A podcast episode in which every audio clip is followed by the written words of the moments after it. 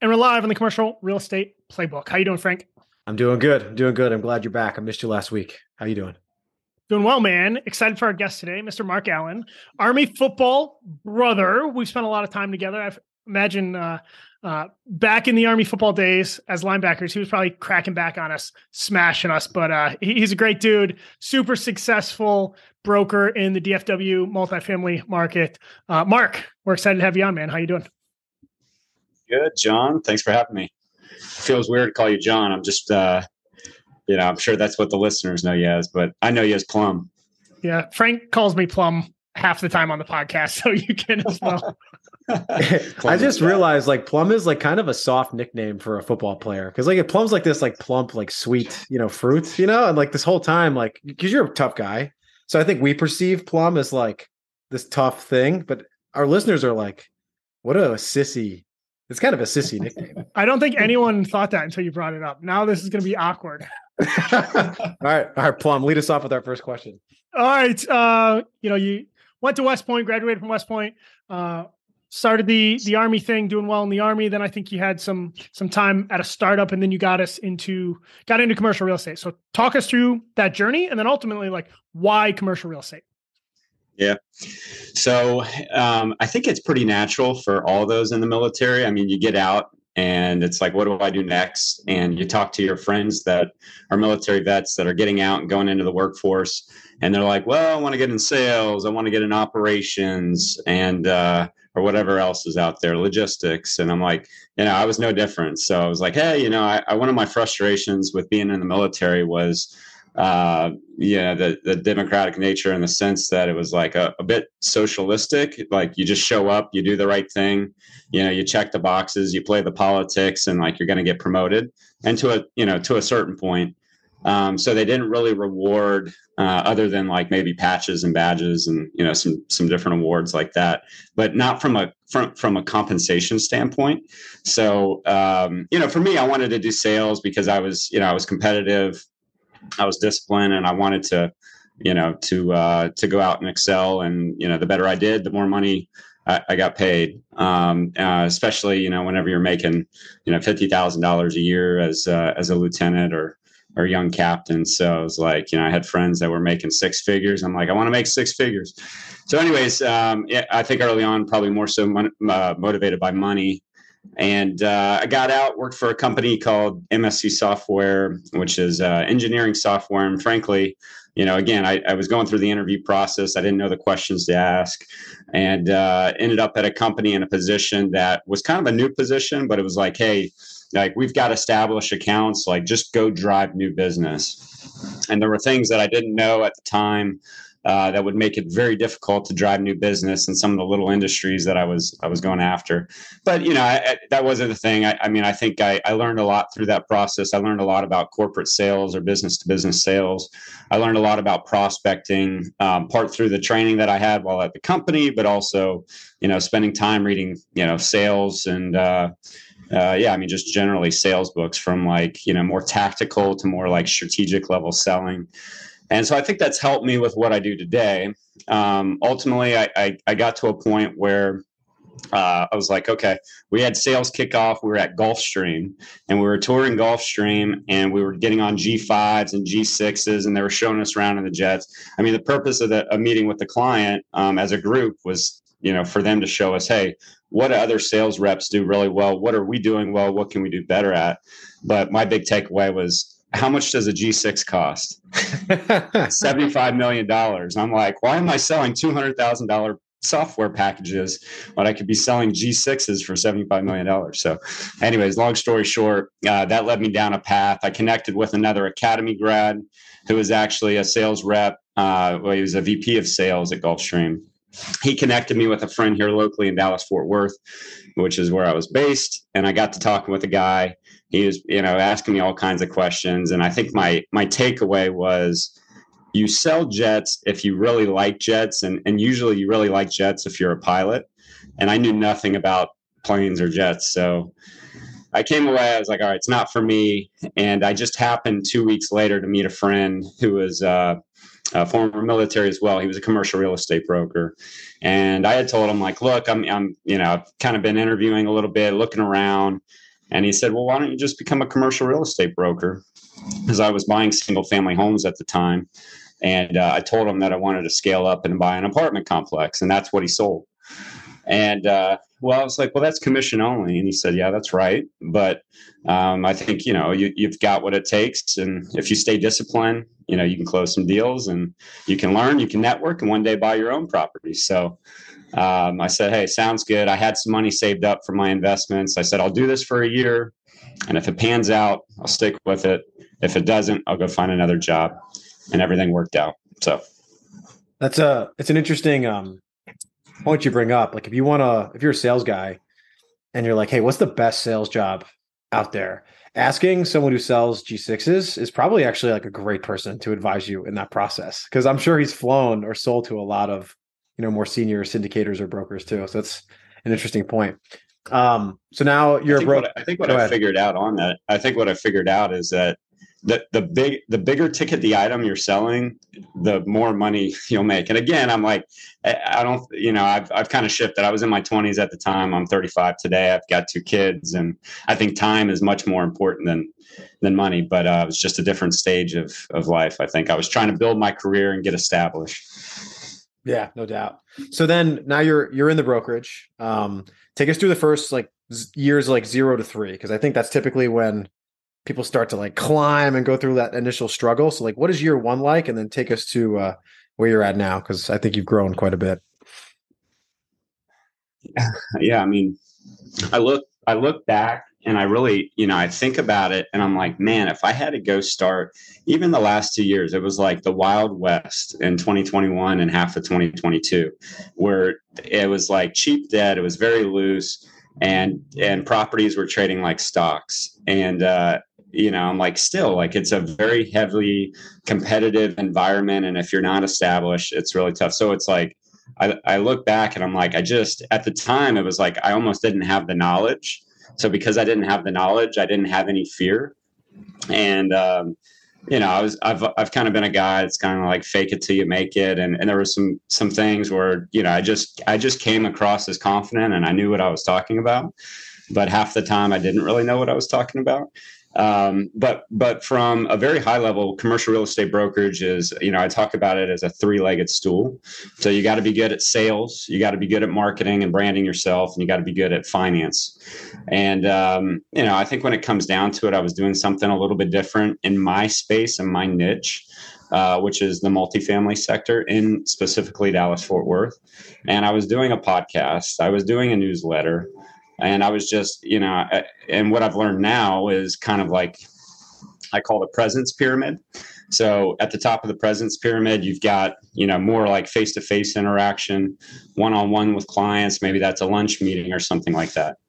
Uh, whereas the middle is maybe more like a networking event or something like that, where you're kind of bouncing around, meeting multiple people, you know, for a short period of time. And then maybe that's email blasts and things like that, newsletters, uh, some things like that. And then the very bottom would be like much broader presence. That would be, you know, social media. So, um, and I and I got that from a commercial real estate coach that I haven't subscribed to, but I read his blog posts every now and then. So he actually coined that the presence pyramid. And I think you know, if I look back, that's that's probably what I was doing well. I was just I was like just trying to be everywhere and you know i was sending postcards. I was making cold calls. I was showing up at networking events. I was sending emails and all this kind of stuff. And i just wanted to stay top of mind.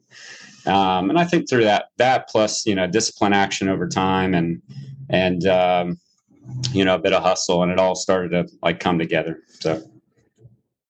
And what are those things that new brokers have that make them successful? I think you listed some of them, right? But now you're, I'm sure, hiring younger brokers and trying to give them, you know, good guidance, good direction as they get started. You know, how, can you, how can someone do that? Commercial real estate's an intimidating place, and if you know brokerage is commission only, that that can be a scary thing for people. So, how do you mentor younger brokers getting into it? Yeah, we've kind of, I mean, we've we've transitioned a bit away. Like the Marcus and Millichap model is more so uh, you know, capture the the 22 to 25 year old that's pretty fresh out of college, maybe with a little bit of work experience, and then train them. It's you know, it, and it's it's a little bit backwards in the sense that you know most su- successful commercial real estate um, investors and syndicators are usually, you know, like 40s, 50s, 60s, and even 70s, um, and, may, and, maybe even 80s. You know, and then you've got you know a bunch of commercial real estate brokerages tends to be a young man game, a young young I shouldn't say man, a young person's game. Um, uh, because you know we have uh, we have females here on the team as well, and they knock it out of the park. But um, you know, it's a young person's game, and and it's it's easier to I guess hustle and spend that time and grind, especially early on as you try to build up. Um, you know early on when you don't have when you're not married and you don't have kids. But that being said it's hard to relate to those clients who are you know in a different stage of life who may be 50 with kids who are teenagers. Um, so we, we've tend to kind of shift our model and go after people that are that are like more in mid 30s mature work experience have you know have have families. Um, and not not that that's the exact target because uh, we do have some young folks as well that do really well. But um, generally, I think it, if I were to boil it down to answer your question, to boil it down to just two things, it's it's like discipline and grit. Um, because if you're coming in and like you say, John, like chopping wood each day, uh, you, you do the fundamentals and the fundamentals like we track kpis here key performance indicators and those are going to be at its most fundamental at the very bottom. It's going to be your phone calls and your and your face-to-face meetings to build and foster relationships.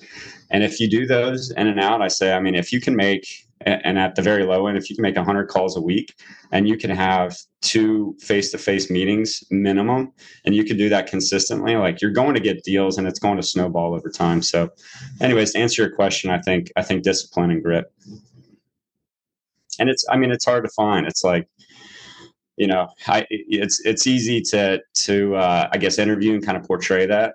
Um, but when it comes down to it you know is um, you know, t- it's like uh, talk is cheap kind of thing. It's like you know, action's got to follow the talk, um, and a lot of people are just talk. How was your? Uh, I don't know if you mentioned social media in your answer. You talked about the phone a lot, but um, I know you're you started hustling on social media, especially over the past two years or so. I've I've seen your effort increase there, just like ours has. How has that changed your uh, your marketing strategy? Like, how much of your deals or leads, if any, are actually coming from Twitter, LinkedIn, and all the other stuff you do? Yeah, again, I think it goes back to the presence pyramid where that where you know social media is broad presence, and it's like one of those things that that you know it's like i'm staying top of mind. It's difficult to measure. Um, i have had people reach out and say hey i'm thinking about selling this property because maybe it's like you know they see my post or something like that. I already have a pre-existing relationship and maybe that relationship was established initially through a cold call and i've you know maybe i've taken them to a dallas stars game and, and had a lunch meeting and then you know or whatever the case and maybe just that post is like oh, i gotta i gotta give mark a call. Um, so there, there's value in that. I would say generally i think for me especially more in the private capital space so uh, I guess for your listeners, I'm, I'm, most of my properties are kind of five to about thirty million dollars in deal size, and that tends to be private investors. Uh, that tends to be who are, who are, using their own money, or maybe you know two or three investors getting together. Um, in the TIC scenario, it could be a private syndicator um, who's going to put up some of the money themselves as the general partner, and then raise the money from limited partners.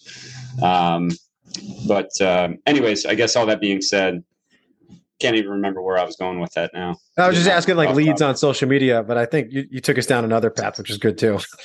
no problem.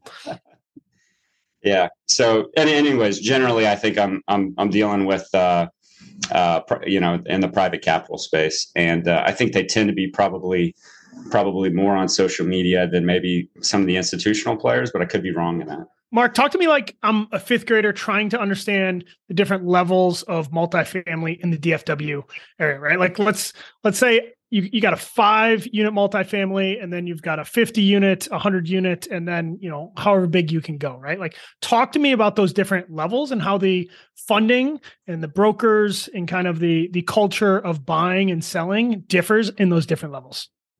Yeah. Uh, so, and I would say under $3 million space, um, you tend to have more private capital. I mean, it's just an investor. I mean, there's probably a little bit less syndication.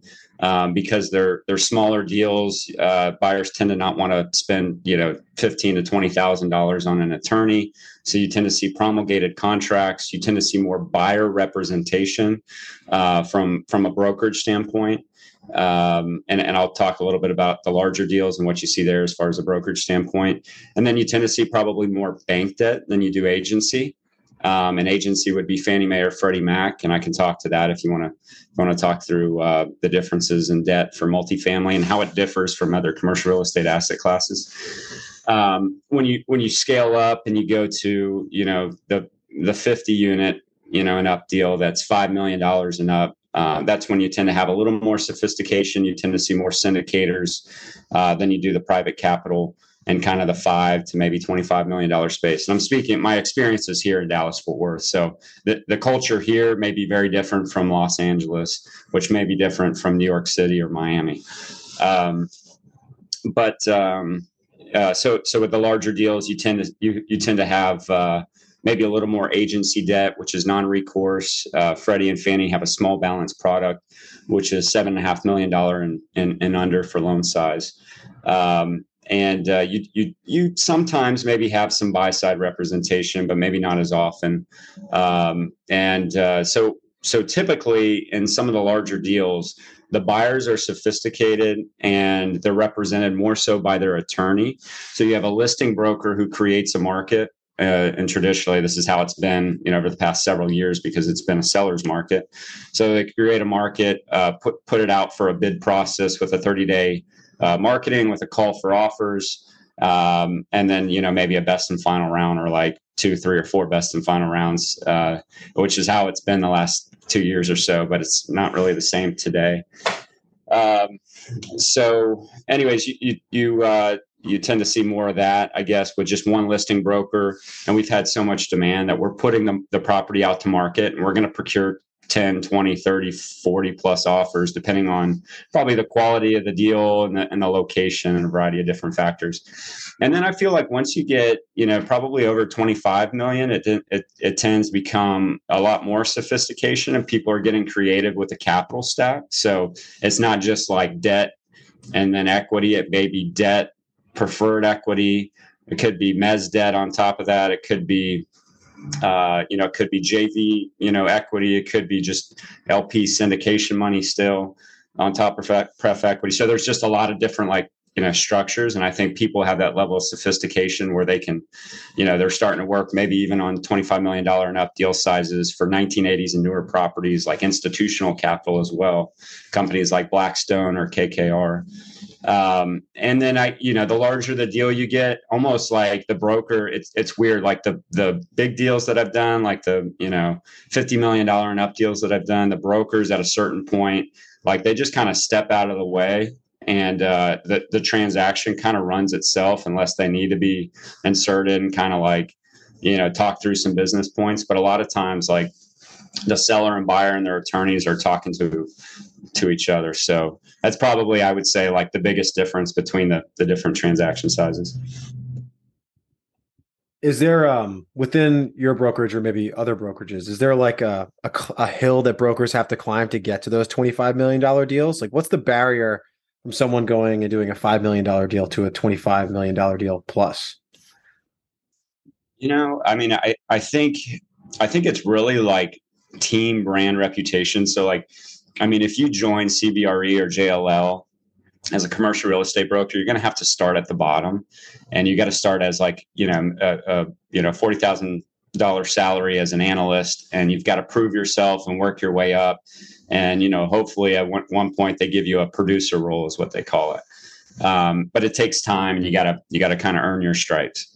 Uh, well, if you're at if you're at a big institutional firm like that, you're naturally you're going to be focused on more institutional quality assets. Um, so if you look at like the top brokerages as far as volume in any market, it's likely going to be CBRE or JLL because they have all the institutional business. Um, so there's there's that factor, but also, I mean, it's really like I say as a commercial real estate broker, like you get what you focus on. Now, if you're at KW Commercial and you know you're you're coming in at KW Commercial and you're in the multifamily sector, there's there's multifamily platforms that are known that all you know i mean not all they do all we do is multifamily uh, and multifamily land but you know it's going to be it's going to be a lot harder to swing for the fences and go after 50 million dollar deals at a kw commercial. So i think brand reputation is one. If, if you're joining you know a platform like uh, here locally we have Greysteel you know we have grea which is a national platform and we tend to play more in the middle market space. The middle market is is more so 50 million dollars and under. Um, you know i mean if you focus on 200 unit 1980s construction properties like you're likely going to broker 200 unit 1980s construction properties. Um, so i always say you kind of get what you focus on but there is that factor of like team or brand reputation. Very good. And let's talk in generalities, but how much are brokers making? Right. I, I think that's something uh, a lot of people have questions about. And again, you don't have to tell me how much you're making, but in general terms, if someone's climbing that ladder, what is realistic compensation expectations? Um, I mean, I'm going to say anywhere from twenty thousand to you know 30 million. I mean, there's a broad range, but I, I, would say it's like the Pareto principle, the 80 20 rule, like probably 80% are going to be making, you know, under a few hundred thousand dollars um, a year. And then the, the, the cream of the crop, the top 20% are going to be, you know, seven figure, you know, maybe eight figure earners. Um, I know the top broker in our market, which uh, I, I tweeted about this and he shot me a text. He's he's got a big ego, and I'm sure he's not going to listen to this. So, but anyways, he shot me a text like, "Why are you posting about how much I make?" I said, "I didn't mention any names," and uh, he said, "Yeah, but everyone's like tagging my company and and saying, is it is it this guy?" And uh, anyways, I was like, I, I could be talking about your competition at CBRE. You don't know. But um, anyways, yeah, the, the top guy in our market probably probably earns about 25 million. But you got to think like the top commercial real estate asset class as far as transaction velocity is multifamily across the country, uh, as far as volume and velocity. And then the top market in the country is DFW. So um, we're we're uh, fortunately in a really good market and uh, uh, and a really good asset class. I'm gonna I'm not gonna let you escape so easy. What does a 70th percentile person make? Because I think that's that's the number that the listener is looking for. 70th percentile. They're not top, but they're like solidly good? I think we had, I mean, we, we've got a pretty big team. Um, I want to say we had 14 brokers last year. We just had a 15th. And I want to say, and last year we had a down year towards the, the latter half of the year. But I think we had five people at or right around, you know, uh, I'm going to say a, a million in gross commission or, or more. Um, but you know, co- with commission splits, that's I mean, you could almost you can almost chop it at about um, you know the house is going to take forty or fifty percent. So yeah. that makes sense. Got it. Very. So yeah, how can I how can I walk into DFW and buy a deal from you? Right, like what does that that process look like if you know we didn't play army football together uh, you know we didn't have a history if i was coming in uh, you know how do I go from zero to like, okay, John, I feel comfortable awarding you this deal? Yeah, good question. I think it's, you know, I, I, always say the two best places to start are either in small properties and kind of prove yourself or in secondary, tertiary markets. There tends to be less competition there. And it's easier to come back to a broker and say, you know, essentially with a case study and say, look, I closed this 100 unit property in Tyler, Texas. And uh, you know we raised the money within you know two weeks or you know whatever the story is um, where i had an investor come alongside me and and we ended up closing this deal on time within you know within the 90 day contract period. So I, I would say like you know go out prove yourself have a case study if you're trying to break into a competitive uh, market like a like a dallas like atlanta like a orlando something like that um, that's going to help your case or you know like i said maybe buy a 20 unit deal uh, within the market. And I think you know that that's also going to help prove yourself up. And then if, if you're getting 20 maybe even maybe even beyond that, it's like I mean, at the end of the day, real estate is a relationship business. Um, the brokers, it, it's not like you know, it's not like mom and pop self storage. Like you guys are calling, you know, in strategic markets, and you're doing a lot of direct deals. It it happens here where there's some direct deals, but like the the way the culture is, and again, this is speaking to Dallas Fort Worth. You've got you know you've got like 15 brokers that probably do you know over 90% of the deals and you know we all see each other at industry events and you know we all we all talk about different experiences. Like if, you, if you're a buyer that's coming into the market and you put your first property under contract and you know you you retrade for su- stupid stuff you you know you drop the deal or whatever the case may be like i'm probably going to find out about it. Um, so it, it's uh, reputation is key. And then you know along with that relationships are key so spending time with brokers who who really control the inventory in the market. So if, if you're marketing a property and you get, you know, you said call for offers, you might have 20 or 30 offers. Is it fair to say you've got relationships and you kind of know the story of all those offers getting made, or how's that been looking? Yeah, in, the least, I mean, like an offer really isn't considered here unless you've toured and you've seen the real estate. So, in the least, I've spent myself or one of my team members have spent you know 45 minutes to an hour on site. And part of that tour process is not only that buyer seeing the property but it's us you know spending time and and getting to know and you know spending time maybe a little bit before and after the tour as well getting to know that buyer. Um so yeah yeah you're just like trying to increase increase the predictability like all the time. Like that's kind of how i imagine that process. The um yeah i mean as the broker you're you're putting your reputation on the line um you know because like i mean right now i'm not i'm not i mean there's listings i could take but i'm not going to take a listing that i'm going to whiff on and i can't sell. Um as some of my competitors are and you know their hopes their their hopes are that they you know are able to obtain that black swan buyer and, and get the seller's price um you know but there's a little bit of uh, disconnect in pricing and and uh you know, it all depends on the seller's motivation. But that's a good point. So the market has changed both in our asset class, and you've alluded to it changing for you too. Um, so pricing is changing all this stuff. How has your marketing process changed for properties as compared to last year? I think it really depends on the property because again, I mean, there's not a lot of inventory on the market, but like if I've got a property in like a war zone, that's listed for sale versus a nice like you know a nice class b property in a really nice neighborhood with good schools and low crime like there's going to be naturally a lot more demand for that nice property versus the property in the war zone um, so usually for the property for the war zone i'm still running the same marketing process. I'm still going to run a call for offers but i'm really going to try to condense that that time from from offers to to contract. And you know I, and i just went through this scenario where i'm just trying to I, I let the buyers know look we're going to probably have three competitive bids. We're going to we may have 10 offers but i'm going to say three of them are competitive. Um, it we're going to have a best and final round but that best and final round is more for vetting i want to we have a, a questionnaire i'm going to get on the phone talk through the questionnaire with the buyer the questionnaire asks questions you know what what are their plans for the debt what are their plans for equity? Are they going out to raise? Is, is it discretionary? Uh, are there is there an approval process? Um, how are they underwriting the property? I mean, on that property in particular, I had one buyer that was like, you know, underwriting a dollar sixty a foot rents when like the market's like a dollar twenty, and they're underwriting like a four and a half exit, and I'm like, all right, this person doesn't know what they're doing, um, even though they're local and they're out trying to buy deals um, you know, so those kind of questions that just kind of help vet through. We're going to collect a usually like an SREO and um, uh, you know proof of funds, ideally at least for the earnest money.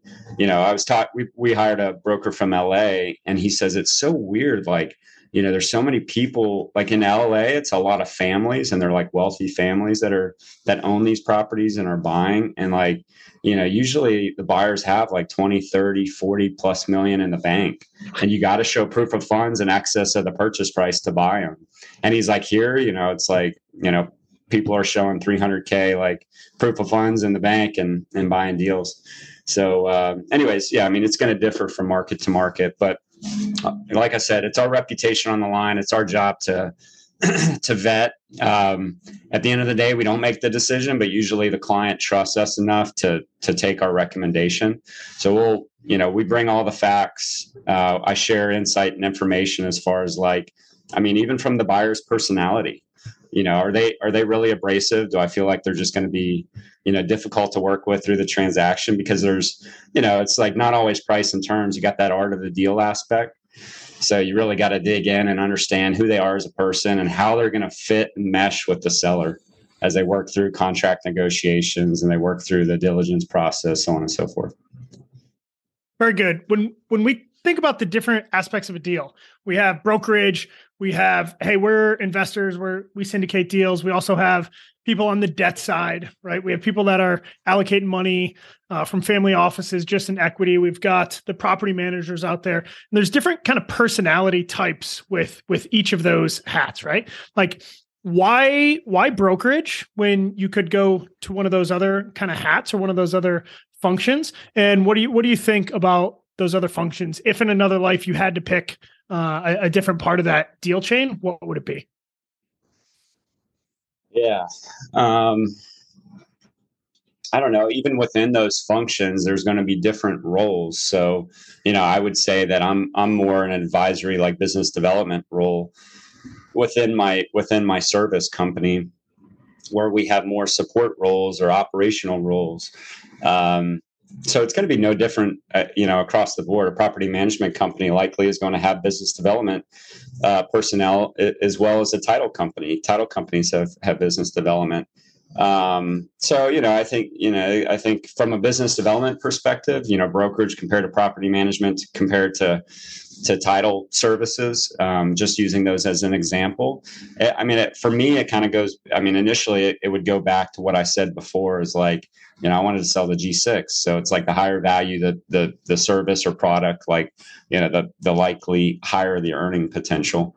Um, so I don't know if that answers your question, but generally, I think you're going to see you're going to see different roles and responsibilities within each uh, service organization.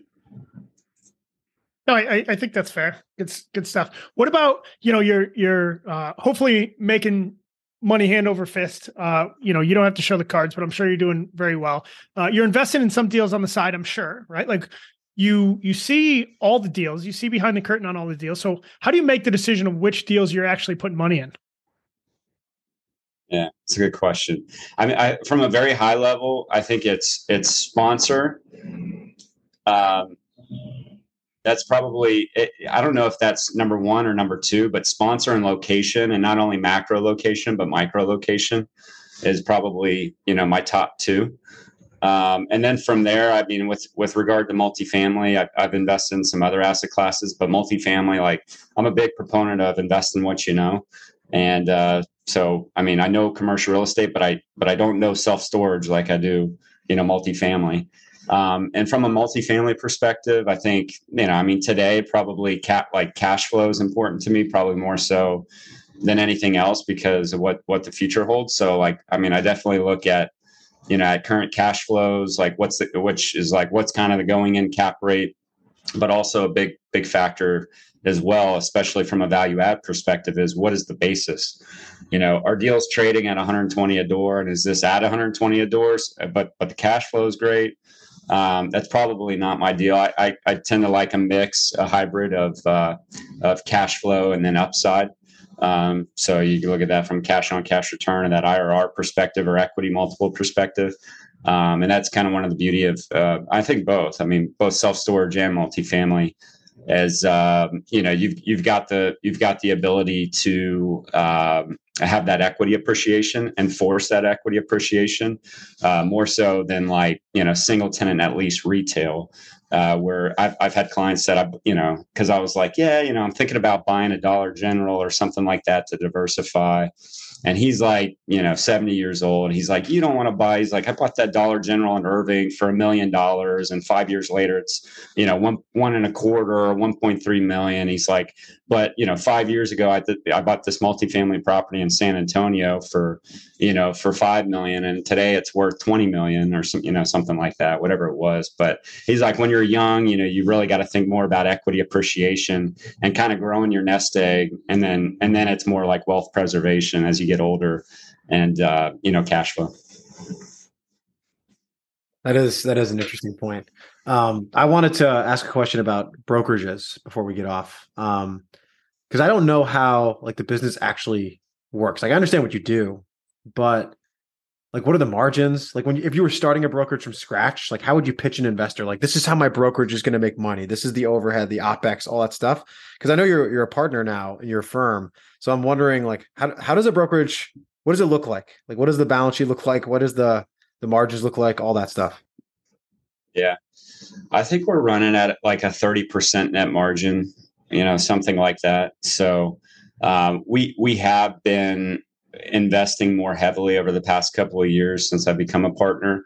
Um, and, my my business partner, I've had that discussion where, you know, I was like, hey, if if I'm going to stick around and I'm going to be part of this team and become a partner, and this is where I'm going to be, like, um, I don't want to play for you know for the bad news bears. And not that not that we were anywhere close but like i want to play for a championship team is what i said. Um, so like I, I, have the vision of playing for the best um, at least the top three so um, you know with that said you know we're, we're generally running around a 30% margin but we've heavily invested back into the business in both people and, and technology so i don't i guess it, beyond that um, to answer your question i mean usually it's it, I feel like it's hard to start a brokerage if you don't have the experience. I think state to state is going to have different licensing requirements. And commercial real estate, the word broker is very is very loose. Uh, every every agent is usually called a broker because they broker the transaction. Um, but but many commercial real estate brokers are actually have a sales agent license. So um, I don't know. Some some people are more entrepreneurial in nature. I feel like most real estate agents are entrepreneurial. Um, but you know, some get to a point I feel like, and Todd did, is where he was doing deals for, you know, he was doing deals for 12 years, and he felt like, you know, the partner in his firm was like more focused on tax, property tax consulting business, and Todd was essentially running the brokerage team, which was a team of like, you know, four or five people at the time.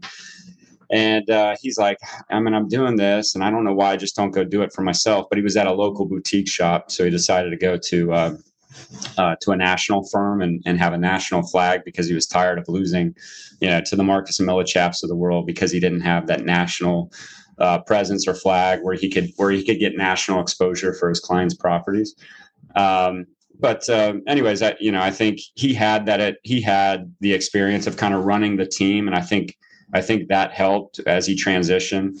Um, and he was probably already doing a lot of, I mean, as as uh, real estate brokers were, you know, essentially running our own small business. Um, and many get to a point where they're bringing on, you know, team members as well, from from administrative assistants to, you know, to to junior brokers who are helping on the, you know, the buy side or facilitate to transaction coordinators and all these different things. So um, I, I, think it's a natural. Uh, you know, for those that that uh, are you know entrepreneurial in nature, it's pretty natural uh, transition to uh, start a brokerage. Even Very the good. guys that are at CBRE, a lot of those guys are running small teams, and it's like they have the ability. It's just like they're probably comfortable. Um, you know, I, I think one of the biggest things that I've I've realized is like I think a lot of commercial real estate brokers are focused on the income side of the equation and just trying to do do more deals to create more income. And I think many are good about investing from a balance sheet perspective and trying to grow their their net worth through commercial real estate investing. But like like I said, many of them CBRE, JLL, these guys are running the team anyways, and they could go like really really you know grow their balance sheet by breaking off and starting their own their own platform. Um, but many don't. Yeah, I don't know why. Well, risk is its own moat, you know. like, yeah, that's what it is, yeah. right? Um, Plum, we we did not ask Mark any market predictions, um, and he's like the best guest we have for at least DFW to talk about this. So, Mark, I don't know if you know this, but the the Fed did 25 bips today, so that's your the context I'll give you. What do you foresee happening to pricing in your market through the rest of the year in 2023? I, right before I hopped on, I, I, I posted something. I had two closings, and uh, the third point was um, the seller was motivated because they felt like next year their property was going to be worth. They felt like they tapped out their potential. They kind of burned through their capital expenditures or their their, their capital that they had on hand, and they were scared about in, in Texas. And this is no different than a lot of uh, well probably a little more a little different in Texas. Our tax rates have been coming down, but our assessed values they've been trying to catch up to actual the actual market. So they've been increasing the property assessed values um, across the board pretty significantly. So uh, property taxes are going up, and I think they expect to have you know 10, 10 to twelve percent increases on the property tax expense here in Texas. And then insurance, I mean, coastal markets are getting crushed, but even in insurance here in Dallas Fort Worth, and this is no different from anywhere in the country, insurance costs are rising because of inflation, but also because the amount of claims. But specifically, I think Florida, Texas, and some of those places with more natural disasters have a lot higher insurance premiums than other markets. Uh, but insurance premiums have have sometimes doubled for my clients this past year. I mean, the past just couple of months.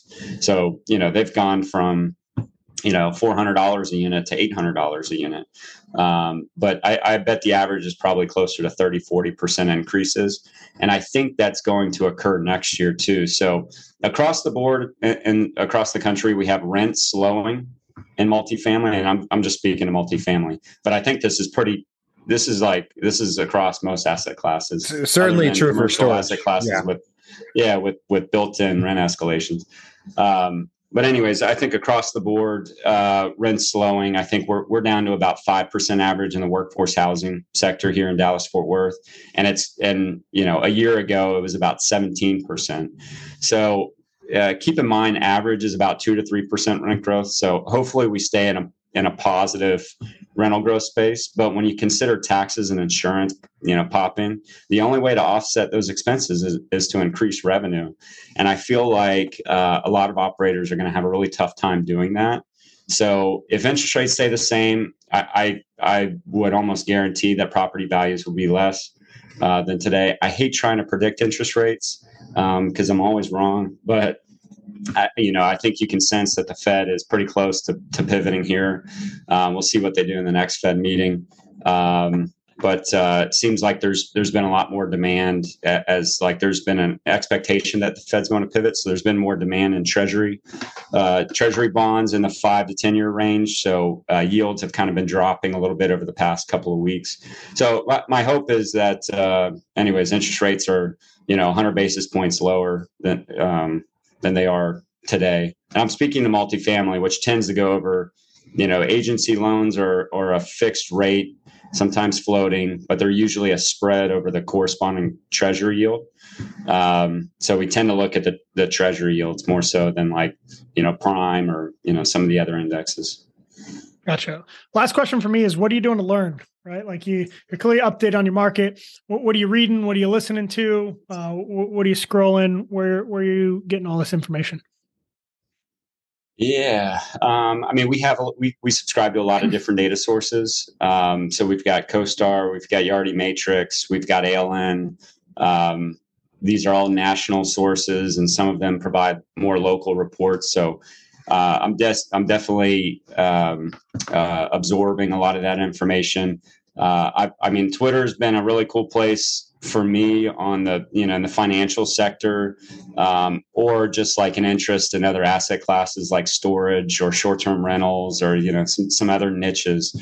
Uh, so i think that's been a, a really cool space. I mean there's a lot of probably misinformation too so you can't take got to take everything with a grain of salt.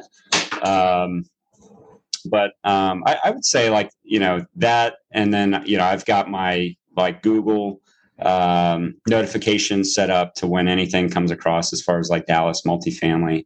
Uh, you know, those are popping up. There's a couple of local news sources that I'm, that I'm reading quite frequently. But I mean, and the other thing is, it's just talking with smart clients. Like I've got I mean, that's probably one of the best parts of the business as a commercial real estate broker. I've got clients that, you know, have have uh, nine figure plus net worths and fly around in private jets, and you know, I mean, these guys are obviously, you know, pretty sharp and you know, as far as business acumen and investment thesis and all these different things. So, you know, I get to pick their brains, which is cool. Absolutely. I want to. I want. I don't want to leave that topic. So you got. You're right. You have all these like high net worth clients some of them, I'm sure, want to wine and dine you, particularly if they're representing themselves as a buyer. What is the best wine and dine experience you've had as a broker? As far as me being taken out, um, I had a, I had a buyer give me I was, yeah, I mean, I, we're, offered, sometimes we're offered like, hey, if you find me off market deals, I'll pay you a finder's fee. I'll pay you like something additional from what the seller's paying you. Uh, I've been offered Rolexes.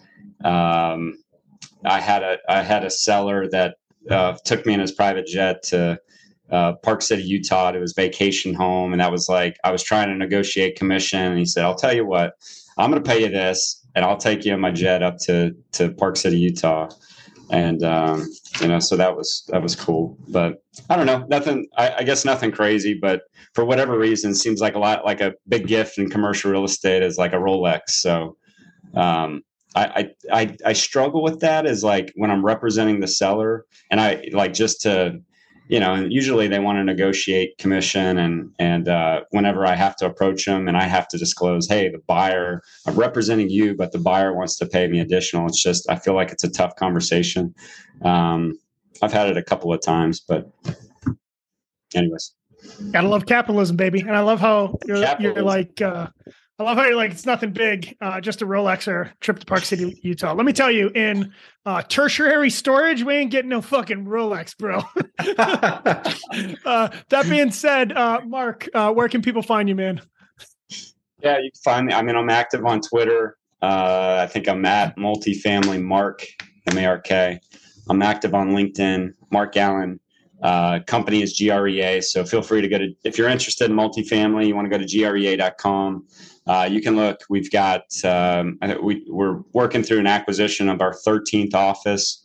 Uh, company based out of Raleigh, Durham, that did a billion and a quarter in sales last year. Just a boutique shop that's that's got one guy. I mean, if you want to talk commercial real estate comp- compensation, this guy they did 12 million in fees, but this but but one of the brokers did 10 million and like 61 deals or something like that. He's just like a beast. Um, so, anyways, we've got 13 offices across the country. We're growing. And uh, if you're looking for multifamily properties, we cover a lot of different markets, primarily central to East Coast. We're working on building the West Coast, uh, but check us out, GREA, GREA.com. Awesome. Appreciate it, brother. Frank, take us out. Uh, thanks a lot, Mark. This was uh, an eye-opening conversation. Had a lot of fun. Good for uh, three guys to catch up. Um, that, but thanks everybody. Thanks for listening in. Peace.